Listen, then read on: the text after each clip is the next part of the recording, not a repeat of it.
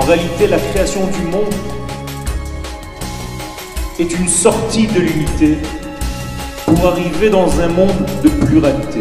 Maintenant, ce qui apparaît de Dieu dans le monde, c'est seulement ce que Dieu il a été d'accord de nous montrer.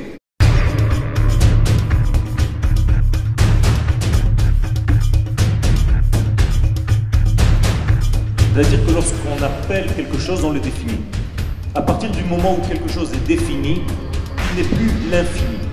Avant, avant que Dieu donne la Torah, et qu'est-ce que ça veut dire Que toute la Torah, ce ne sont que des associations de noms divins. Et là-bas, il ne faut pas croire que c'est un jeu de mots.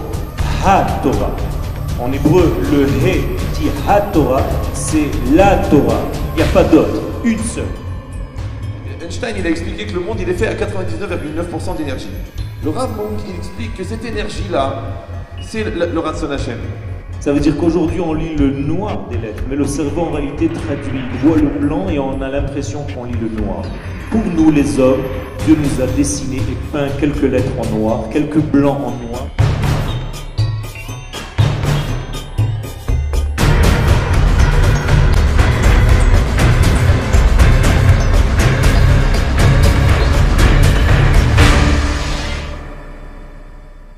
Nous rapproche est infiniment plus important que ce qui nous divise.